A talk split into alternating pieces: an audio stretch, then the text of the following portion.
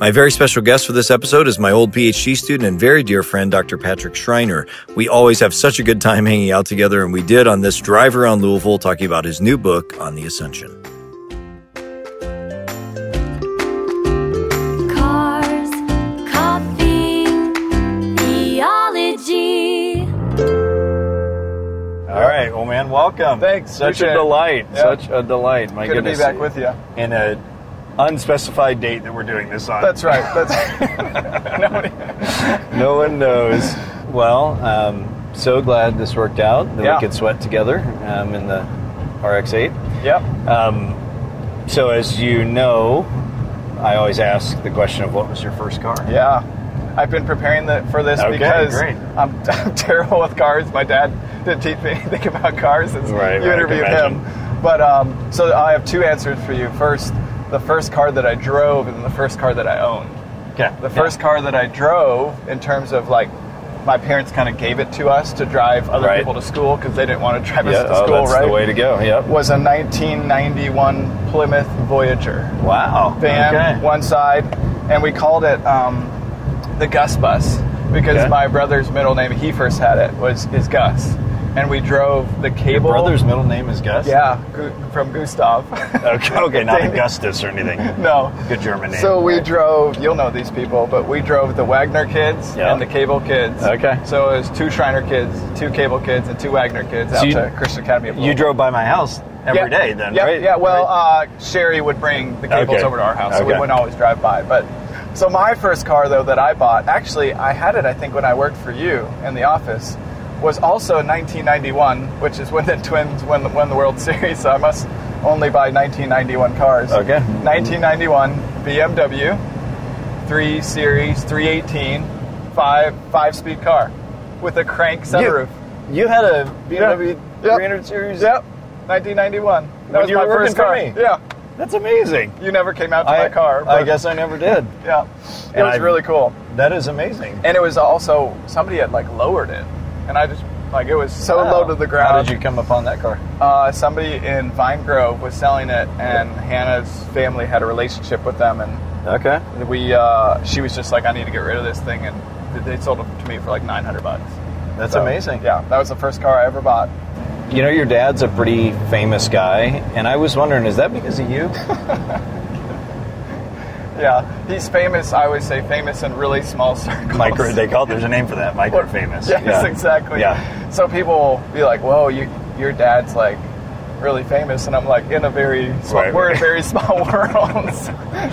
so yes, uh, yes, uh, he's famous for all the controversial things I'm saying. I say. Maybe so, yeah. yeah, he's been a great influence in terms of writing. I mean, we we've talked a lot about writing, and you're a big influence on me in writing. But Oh, um, they instilled in me a love of writing just by reading. We read a lot as Yeah. kids, and I think I just loved literature because we read kind of classic literature, British, Yeah. English, lit, and um, they would sit down and read to us. I mean, even Like like, read Greek. aloud?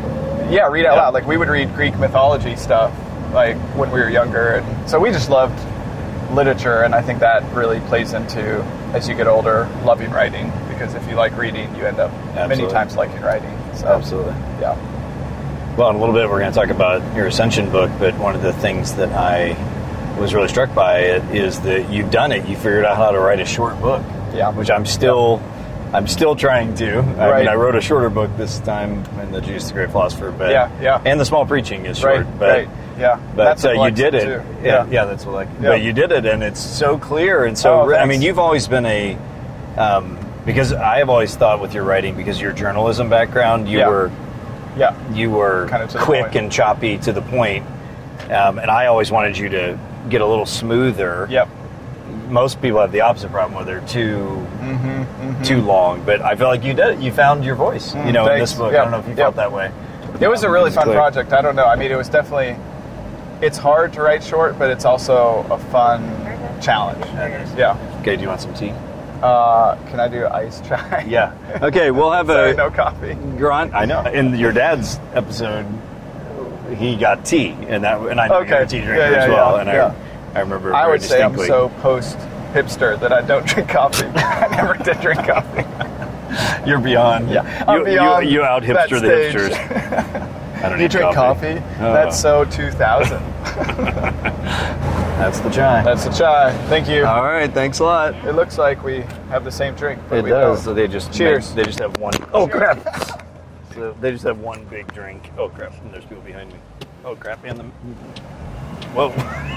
That would be me driving this thing. yeah, exactly.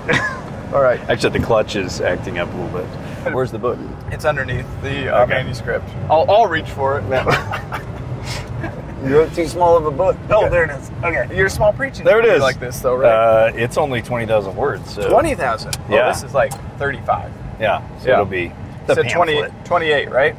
A final ascent story combined with the transfer of prophetic power occurs in 2 Kings 2. Elijah, the great prophet of the hardened Israel, was climactically taken up in a whirlwind to heaven, and Elisha, his prophetic protege, received a double portion of his spirit. The narrative leading up to the scene is telling. That's the end of that paragraph. And we You want me all just- and we all died. yeah, yeah. Have you? Did you read that book? Uh, oh yeah, Ready Player One for Yeah, sure. yeah. In fact, I, I need to re-listen to out. it. Ready Player Two or something? Oh really? Yeah, yeah, but his other ones kind of sucked. Oh, I didn't Yeah, read he wrote ones. he wrote some other books. They weren't Yeah, that great. Yep. He might be a one-hit wonder. I could keep. You want me to read the next paragraph or no? Just talk about Uh, no, just go ahead and tell. That's enough. That is enough. That is enough. no, uh, so obviously it's the book, The Ascension of Christ. So you were reading. It was saying something about Ezekiel there. Just tell us maybe what you're doing there, and then you can pull back and just say, Yeah. what's this book about?" I've got some specific questions. In that story, this is the chapter on the ascension of the prophet. So I looked at the book or uh, Christ's ascent from prophet, priest, king, kind of the Okay. standard uh, way of looking at kind of his messianic role. And in each chapter, what I try to do is uh, look at Old Testament store shadow stories yeah, that inform the theology of his ascension. Because what you find in the New Testament is that the ascension, a lot of people don't talk about it in the New Testament because there's not a lot of reflection theologically on Right. why it happened. there's only two places where it two occurs, places right? where it's narrated, and the narration is pretty like historic, just a historic kind of this is what happened. Yeah. Not much like pausing and reflecting on it. So in each chapter, I wanted to look back and think are there kind of ascent stories that inform the theology of the ascension of Christ? And this story is key for the prophetic kind of story because you have Elisha and Eli- Elijah and Elisha, and he has this narrative where he says in 2 Kings 2, where he says, You won't receive a double portion of my spirit unless you watch me ascend. Yeah, yeah. And it's always been a strange story to me as, I, as I read it. Like, why does he have to watch him? and then you go to Acts, and they're like, there's like five words of them gazing into the heavens Yeah, yeah, and watching this happen.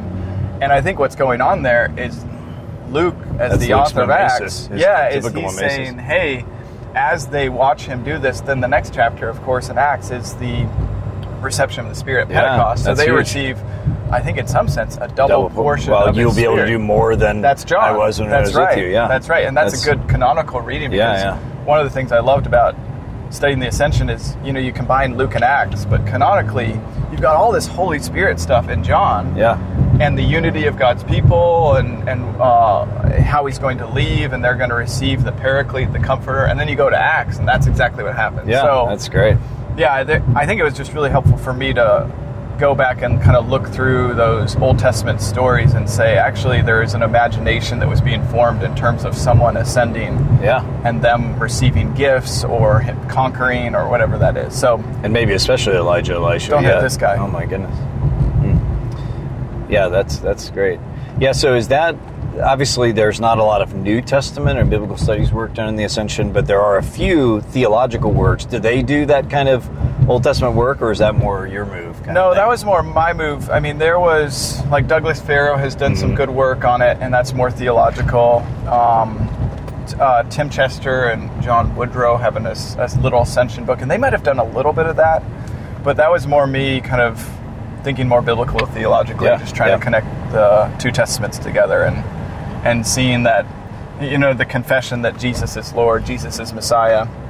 That's all based on ascension realities. Yeah. And so obviously like Jewish thinkers were thinking back on like this ascension piece is hugely important for the installation of their king Yeah. And and the idea even in Greco-Roman times of like giving gifts even Yeah. if Yep. good kings didn't always do that, giving Yeah. gifts to the people. Yeah, it's good. And I think that gift, that gift is tied to even Ephesians 4 and the reception of um, the people, the Yeah. gifts of the people, Ephesians yeah, 4 that's 11. good. Okay, that's good. So, yeah. Yeah, well, I want to come back to a lot of that, and, and particularly the king. And you think of, I hadn't thought of it until just now, but the Psalms of Ascent, even Yes. you're going up, Yep, right? yep. But let, let me go back um, and say something again. Just the whole book was so clearly and um, interestingly written, with nice little introductions to each chapter, and and a neglected doctrine for sure. So I mean, I think it's mm-hmm. just a great contribution. A couple things about the preface. I, I thought it was funny that when you met with the Lexham agent Derek Brown, I think it was in Portland to talk about it, his response was, "Why not?" I thought that's the the most non-committal and least encouraging response to writing a book. was there more to the conversation? There was than more that, than or that was it. there was well, more to the okay. conversation. So we went to Porque No, which in Spanish is why not. right, right. Okay, so I right, was kind of doing a play on Right, words right, there. right, right. And uh, we were talking, and he was just like, "Do you have any topics you want to write on?" You know, we do this little snapshot Yeah, series, yeah. and I, actually, I had preached on the Ascension and done almost a similar outline, very similar outline. Okay. And I thought, man, I'd love to expand upon this. And right on this morning, I was writing a commentary in Acts, and Yeah, I was yeah. seeing it everywhere. Actually, it goes back to even PhD days Yep. when I did The with spatial, Matthew Sleeman. yeah. He has this. Uh, Oh, yeah, yeah. Oak- I think Oak Hill. Yep. He has a book on geography and the ascension Yep. narrative in Acts, like yeah, that's one, right, nine right, through right, eleven, right, or right. one through eleven. Yeah. And so, even from those days, I was thinking about the importance of the ascension, and so I it was kind of a return to the topic. Yeah, yeah. I hadn't come back to it, and so when you know when said why not, they were very That was committed perfect, to it. Speaking of the series, I did notice um, not only the reference to the Porque No, which I, No. I did fail that, Yep. um, but I noticed you didn't mention, you didn't thank Mike Bird, who was the series editor. Is there a particular reason? this is for you, Mike. You didn't even mention him. He's the series editor. Not a single word. That's like perfunctory. I love Mike Bird, but I don't think he ever even read the book. no, I'm just kidding. Crap. All right. Um, you know, usually those uh, thank yous come. Sometimes I write them early because I send my manuscripts pretty early on Right. to people and get feedback from them. And I probably just forgot to include him. I think he wrote me and just said two thumbs up. Okay. So, Mike, if you're listening, there was some good feedback. He was like, "This is great." okay. That was Good. I just noticed. Usually, you, you thank the series editor, but uh, apparently not. Okay. Thanks for bringing that up. Me and Mike have great yeah, relationship exactly. totally. out. That's that's it. um, and I also noticed from the preface that there was no Arcade Fire in the playlist. Yeah, you very know, odd. Maybe, maybe I wasn't just in the arcade fire mood. What uh, I don't even remember what was in my Uh, playlist you at this some point. other. But I, I love Arcade Fire. Arcade you Fire is one of my favorite bands. they are. The National, First Aid Kit, Amos Lee, Bon Iver, Vampire Weekend, Nicholas Britell, Max Richter. It, it goes so uh, when I write books, it goes from um, kind of classical score Yep. uh, soundtracks Yep. To make me think like everything I'm writing is really epic. This is amazing. Hans Zimmer. it's not. There's Exactly. no Zimmer. I mean, Zimmer is great to write. Zimmer too. is Yeah. great too. I have a- Yep. a playlist. I probably I probably Batman. listen to Yep. Zimmer a lot. Yep. But then I go to I kind of like indie music. you were writing a commentary in Acts, Yeah. which is done, so that Right. was part of it. I did wonder about the spatial, you know, your PhD work Yep. Mm-hmm. under yours truly. Um, The the whole spatial theory and spatial approach. It came up a couple of times Yeah. in the book as well. Yeah. and I thought some of the things you said about that were really interesting. That that um, you know Christ. Re, things you said from your dissertation, Christ reorders Yeah. space through his Right. earthly, but then this added to it, the ascension element Yeah, of it. It seems totally. like it deepened that. Yeah. Um, I don't know if you want to say anything else about that. I've got yeah, sure. I mean, questions. I you know everything it few no other people don't notice it. You would because you know you were my supervisor. But everything that I've written is kind of tied together Mhm. in one way. I know that And- feeling. Yeah, And it's it's some of the streams are looser than others, or not as full, I guess, Yep. as others. But yeah, the ascension. Um, I think the geographical imagination of Luke is based on the heavenly journey of Jesus. Hmm. So many times we just think about Acts as the journey of the apostles to the Yeah, ends of the yeah. earth. But that begins with a journey to the highest heavens of Christ, who then sends, I mean, this is Matthew's theology too, in the Great Commission, who can send them into all nations because he's king of the whole universe. and I think so helpful. if you've read Yeah. like Conrad and Matthew, Yep, he yep. does the same type of thing, that there is a shift in Jesus's kind of vocation or I don't, I, may, I don't know what the best word is to use, but once he's exalted, there's a unique thrusting into the nations Yeah, that he then yeah, sends his yeah. disciples on. And so I found that really helpful just to continue to come back to because Jesus also ends up kind of coming down and popping up at these key scenes in Acts. So, like you think about Stephen, um, he sees Jesus Yeah. standing at the right hand of the Father, not sitting but standing Saul's conversion. and Saul's conversion. Right. So Jesus keeps on kind of being active at these key moments. Right. And as Paul's even going on mission, it's the Spirit of Jesus who leads him into Macedonia and Philippi. And um, that, even when I did Acts, I didn't realize that he's kind of doing the, he's retracing Alexander the Great's steps in opposite direction. Huh. And there's a Wow. kind of conquering of Really? like, yeah, like going across the waters and saying now it's not just the east coming to the west, but the west coming to the east. And I was like totally blown Have away by other that people? I've, I've missed that. Have other Um, people yeah, pointed that Keener out? did a lot with that. Okay. massive. And who would four know? Because Yeah, he actually knows the ancient sources Yep. sources inside and out. you know? Exactly. So I found it really interesting to just note, and many people have noticed this, but that Jesus is not non-active in Acts. He's active, but he's Such a- active. it's not just the, heavens. spirit, even. right? Exactly. Yeah. So one of the most interesting things uh, about the approach of the book, and I, I know that when you're writing a book, it's, at least my experience is that there's actually several different ways you think about Yeah. approaching the topic and Right. organizing it, and that's such a crucial part of it that the reader doesn't see. Uh, until the end, like they don't see the process of I could organize it completely this way, Right. Um, but you chose to organize it in a way that uh, is unexpected but makes sense and I really really liked and that is based on the three offices the Yeah. Munus uh, Munus triplex is Yeah, that what it is triplex, yeah. um, of Jesus as prophet priest and king Yeah. um, rather than uh, what maybe would be typical in a lot of the evangelical modern world of a BT kind of approach. Right, I mean, you end up doing biblical study stuff for each of them, but Right. still, the organizing principle of the book was actually the the three offices of Christ. Yeah. So I'd love to hear like how you came to that and Yeah. and what effect you think that had Yeah. project overall. So, so I came to that actually when I preached a sermon on, on the topic. I was preaching, I think, on Ascension Sunday at our church.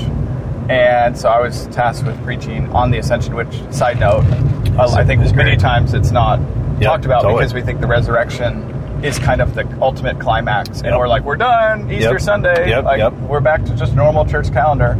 But historically, they've included Ascension Sunday 40 days later and then Pentecost Sunday as well. Absolutely. Which I think brings a nice kind of completion to Christ, you know, you have his, his birth, his death, or his life, his death, resurrection, ascension, and pouring out the Spirit. So, um, when I preached the sermon, I just looked at it through these angles because I felt like I was like, what do I say about the ascension in terms of his continued work? That was one of the big emphases I wanted to have. So we can, I think it's somewhat obvious that like it's the exaltation of Jesus.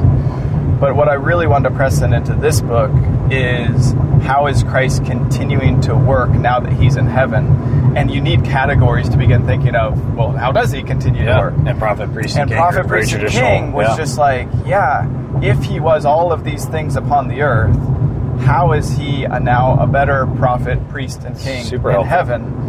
And you know, some people add sage to that, which would have been which I'm very happy. Yeah. with. yeah, that as well. I think that's very yeah, important too. Yeah, I think that's very important too. But I decided to just go with the three because I do think, as a prophet, kind of declaring the word of the Lord, especially building his church, as a priest, the intercessor, and then as the king reigning over all. And I do think and sacrifice. yeah, yeah, exactly. That's the Yeah. kind of Yep. twist on it too. Exactly.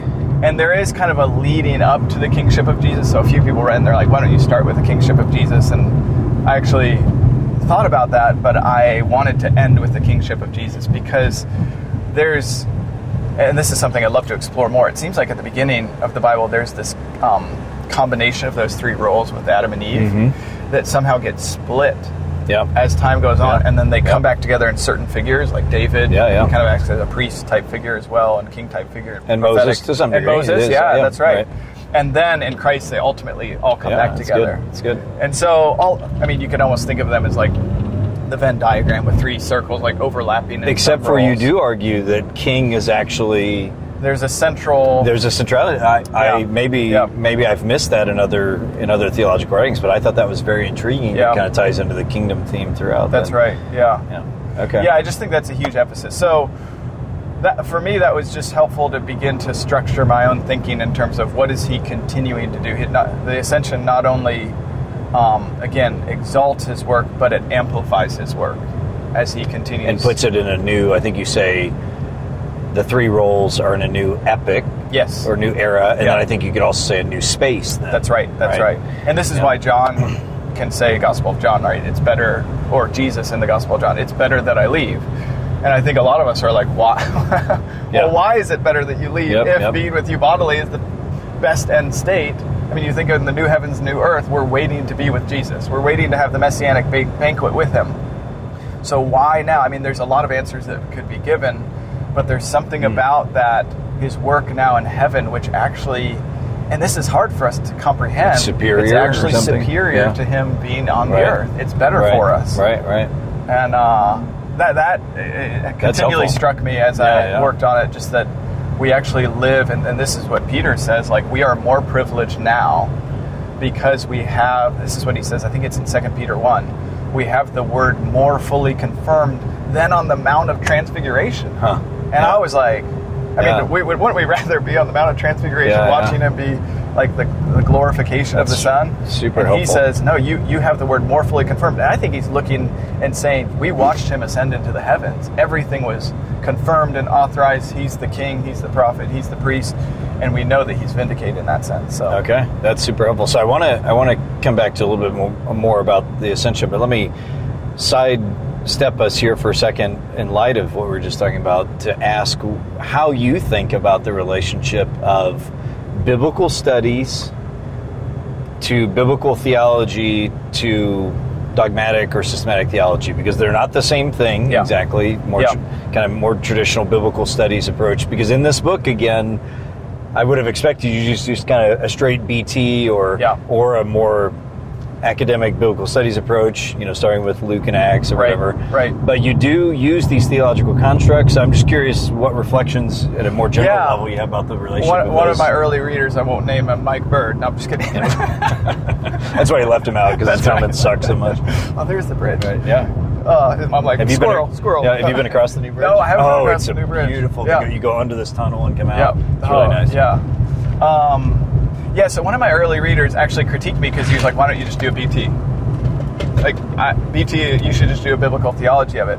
But so this is a, longer way to answer your question. But I, I mean, biblical theology is so great because you're just. I view the relationship of. I mean, this is simplistic, but.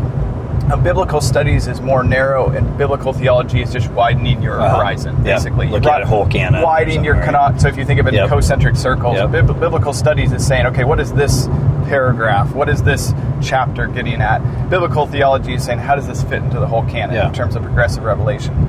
And I mean, they're, they're both great. Like, one of the things I always tell our students is that biblical theology is actually really difficult to do because you end up prioritizing what you want to. Yep. like you kind of say, well, this is important, and then you downplay everything else that doesn't kind of fit the narrative. Right, right. And so it can be dangerous to do, but it's also really fun, and we see the apostles obviously doing that. Yep.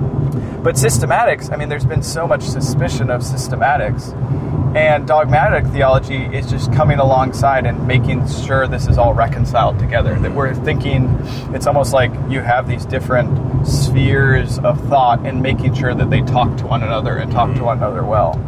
And, and it asks another set of questions. That's right, Too, that's right, yeah, An yep. important set of questions. That's right. And so this was honestly, I kind of did a little bit of everything in the book, and my favorite chapter to write was actually the last chapter where I integrated the ascension. You probably didn't even get there, but No, I just get. Yeah, no, no, I did. um, where I integrated the ascension into other theological categories. Yep, absolutely. And I think as a biblical studies guy, at least in training, it was I have you have the tendency in biblical studies to begin seeing something and then da- like not integrating it with other things, Right, right, right, right. And so it actually was a check on my own thinking because I was like, oh my gosh, the ascension is so important. Like let's not talk about the resurrection anymore, or Yeah, let's yeah. not talk about Right, these other right, things. right. But then when I put it like right next to other doctrines, I started to actually think more specifically about how is the resurrection different from the ascension? Yep. How does the incarnation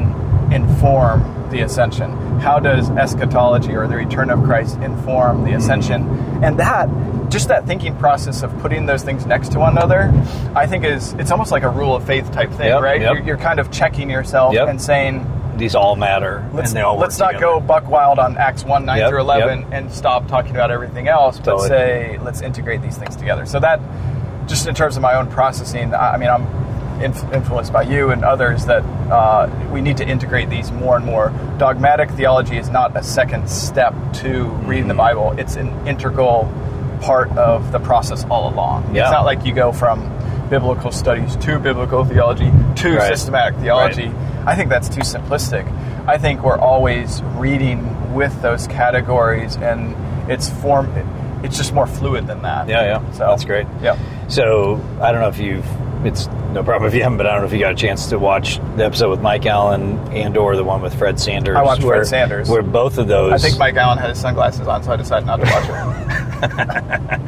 it. um, both of those um, that issue comes up because in so in Fred's book on Trinity. the Trinity, Yeah. he does a good job of Yep. talking about those issues. And then uh, Mike, we were talking about something else, but there are a couple articles that he wrote that I use in the class I'm co-teaching with your dad. Okay. On the relationship of BT and ST. Yeah. That I'd really recommend to you. Yep, yep. Um, that we also talk about in that episode. So yeah, it's good. and when I remember he mentioned, oh, I can't remember exactly what he said, but something about like, you know, even systematics they give us language that's not biblical language, but they're clarifying Mm. concepts to help think through. Like, do we ever have? I'm just thinking through even what I did. Do we ever have like a clear prophet, priest, and king like exposition? It was. It, it, it, it's actually us coming on top and Those are saying, theological these are categories to make theological categories things, yeah. to help make sense. Right. And Yep. I think actually the person who critiqued me, they're they're coming more from that biblical studies. For like, sure. Why use these categories? That's not biblical. Right, like, well, I think it actually is. And that's a problem, right? I Yeah. mean, that's the great modern problem of biblical studies is that it doesn't have the capacity to recognize that theological work and approach is not less biblical. It's just approaching it with a set of biblically derived That's right. and other good questions that Yes, need to be asked that's of the right. text. So. Yeah. Okay, well that's great. Um, well, back to the book, you do talk. The subtitle talks about being a neglected doctrine, Mm-hmm. and you at the early on talk about some of the reasons why you think it's neglected. Do you recall those off the top of your head, just to kind of repeat it? Yeah, a few. I know I had five, but maybe I can go through a few of them because I, I, have, can a- I have two to add. You have two to add. Yeah, Yeah, yeah, so for I sure. wanna hear yours. I mean, I, I already said this, but it's not neglected in all spheres. Just to Right. be clear, uh, I was kind of speaking to a specific crowd. I think actually in the higher church tradition, because they keep kind of focusing Church on the calendar, ascension, too, and- they actually do speak about this. So it's it's just in a certain sphere of kind of evangelicalism, I think. Um, so so some of the reasons it's neglected is we already mentioned it's you don't actually have a lot of uh, narratives about the ascension. So you have a lot about Jesus' life. You only have a few verses at the end of Luke and the beginning of Acts that actually narrate it. So at the end of Acts, no narration, or at the end of Matthew, no no narration of the ascension. At the end of Mark, no narration. Uh, 1 Corinthians 15 of first importance, he doesn't say ascension, and so I think if you're kind of reading more literalistically, you're not putting that in the category of this is really important. Um, I also think, I mean, we, as evangelicals, we usually talk about that which is controversial, and for some reason, the cross, substitutionary atonement, has been the kind of point of controversy. Right. And so I don't even know if that was one of my points, but I think we end up talking about kind of the flashpoints of what we're arguing about, which is natural and fine. But for some reason, the ascension just hasn't been as controversial. I think part of the reason is historical critical scholars are kind of just like, this is ridiculous Right. and more conservative people are just like, okay, but we don't really know what to do with it because one of the things I was reflecting on in comparison with resurrection, like resurrection is like, well, yeah, Jesus is here, got a better body, this is great. But ascension, it's kind of like, what are the implications? yeah. Why did he leave? There hasn't been why is this a good Yeah. miracle? Like, Right, right. in terms of uh, it's a miracle like why is it good news that jesus ascended And then I think we neglected partially because at least this is what I was thinking about as I was studying through it is it's just kind of strange that Yeah. somebody floats up into the air and I was in the book I just had a few lines about like I never thought about like how fast he went or slow.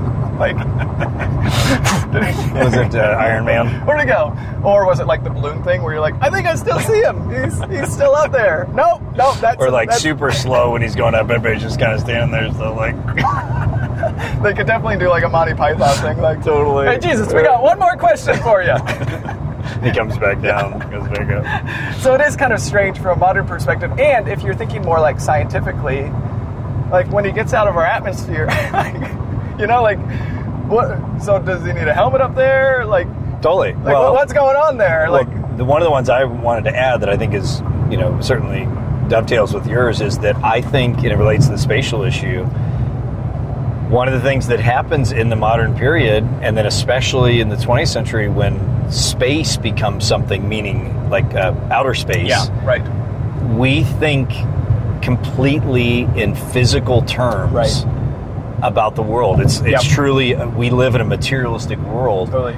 rather than what most humans have done, and probably still today, for most people in the world, they think of both of a two-part world where there's the Yeah. physical and there's the unseen. That's right. We have like no room for the unseen. Yep. So the ascension becomes embarrassing, but even if we're not directly embarrassed, we just are like, I don't know kind of what you're saying. It's Yeah. fine. Like, where is he? Right, exactly. Like somebody might Yeah. ask, where is he? Where is he? Where if we only have materialistic categories, Yes. that's really hard to answer. Yeah. But if you have a very built-in, there's two realms That's right.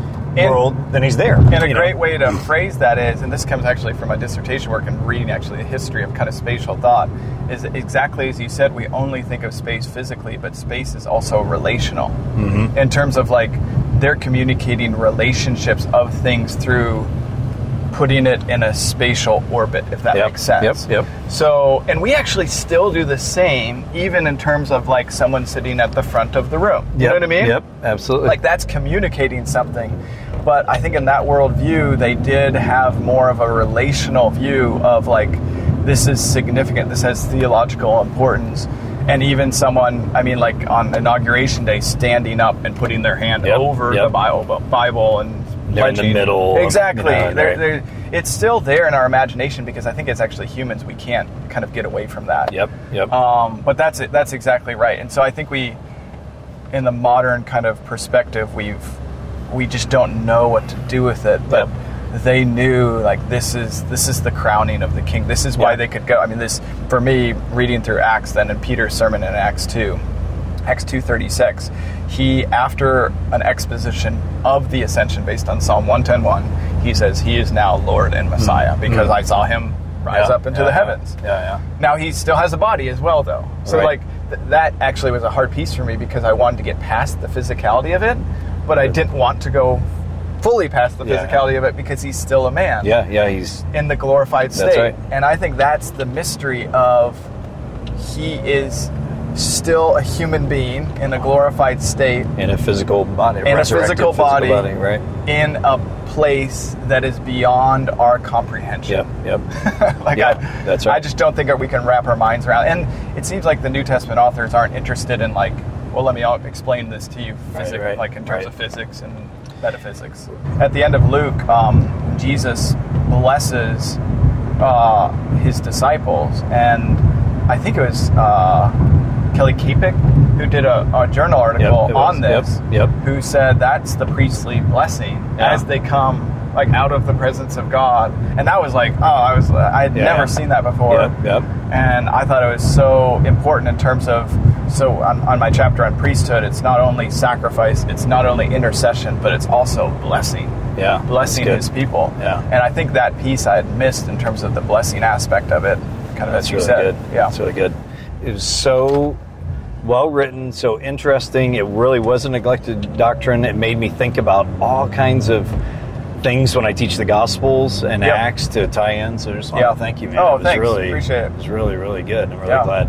So you finished an Acts commentary. What else are you working on? Yeah, I'm finishing it, so we're still on editing stage. Okay. Um, and so that's in its final stages. I'm working on a New Testament overview book, a visual outline. Oh, yeah, yeah. Of the yeah, I've showed you a few of the Yeah, yeah. images, but That's what we're going to do is we're going to outline each book with kind of a icon visual representation. Emojis. Just I'm a- sure you've gotten that. Just a laughing, crying face every time. There's Matthew. Here's what they're happy. Here's what they're sad. Oh, in Galatians. It's all sad. in Galatians, he's just going to be like, "Ah." No, the, the nuclear one where his hat his head is blowing. yeah, exactly. Anyways, so we're gonna do that, and it, the artist is so good. And we, what we do for every, I don't want to talk too much about it, but what we do for every section is we talk through like what image best represents like these few chapters. So Yeah, it's yeah. really hard to do oh, sometimes. that's a great question. Yeah. So I'm doing that, and then I have uh, actually an Acts. So my world is Acts now. It feels like, but uh, it's uh, good. Stay out of Matthew. Yeah, uh, like a New Testament biblical theology that I'm doing with Crossway on it. Is that for your dad's? It's for the Okay. yeah. My Yep. dad gives me every book. Well, no, I'm supposed to be doing the Matthew one in yeah. as well. Oh, you're doing that. That's Yeah, right. yeah. Yeah. And so it's more, as you know, it's more of a. It's not tracing um, like themes, but it's more theological themes, and seeing that in the book. At least that's the way I'm approaching. it. I don't know if everyone's going to do the same, but I'm looking at um, like God the Father, Christ the Son, His action, Holy Spirit, the Church, so forth and so on, uh, in Acts, witness. And so that's an- another project I'm That's working great. on. So, yeah.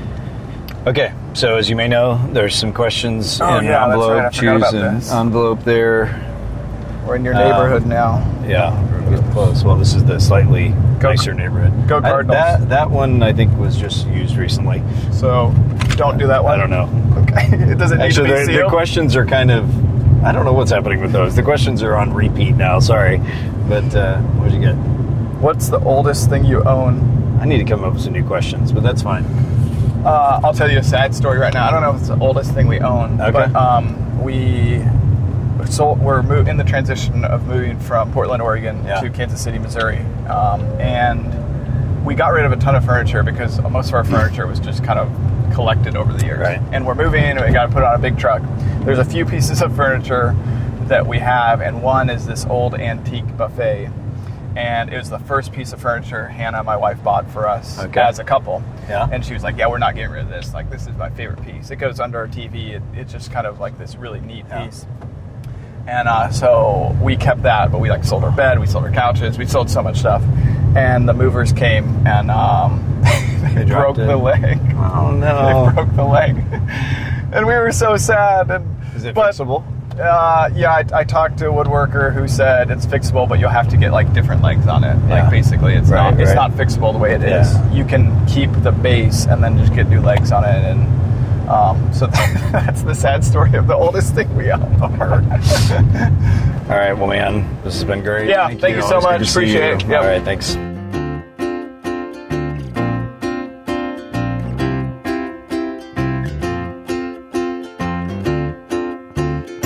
Hey, thanks for listening to this episode. Make sure you subscribe to all of our social media and especially our YouTube channel. We also have a Patreon account if you want to support us that way. Thanks again. We'll see you on the road.